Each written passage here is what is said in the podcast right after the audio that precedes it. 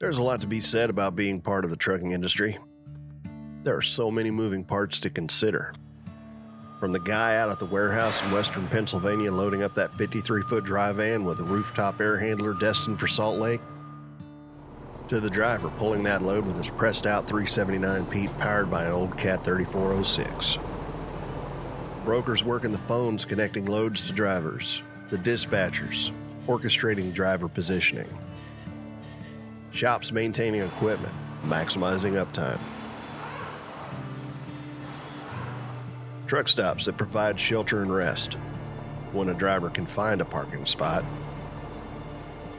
Even the driver's family plays a pivotal role in his or her success out on the road. It's not an easy life by any stretch of the imagination. If you're listening to this program currently, none of this comes as a surprise to you. This program is built to inform and at times entertain. It will have guests from all walks of trucking life, from those behind the wheel on up to the C-suite. Folks from the emerging technology that's guiding the future of freight, and those old hands to remind us of trucking's colorful past. This is James Crowley, better known as Tex.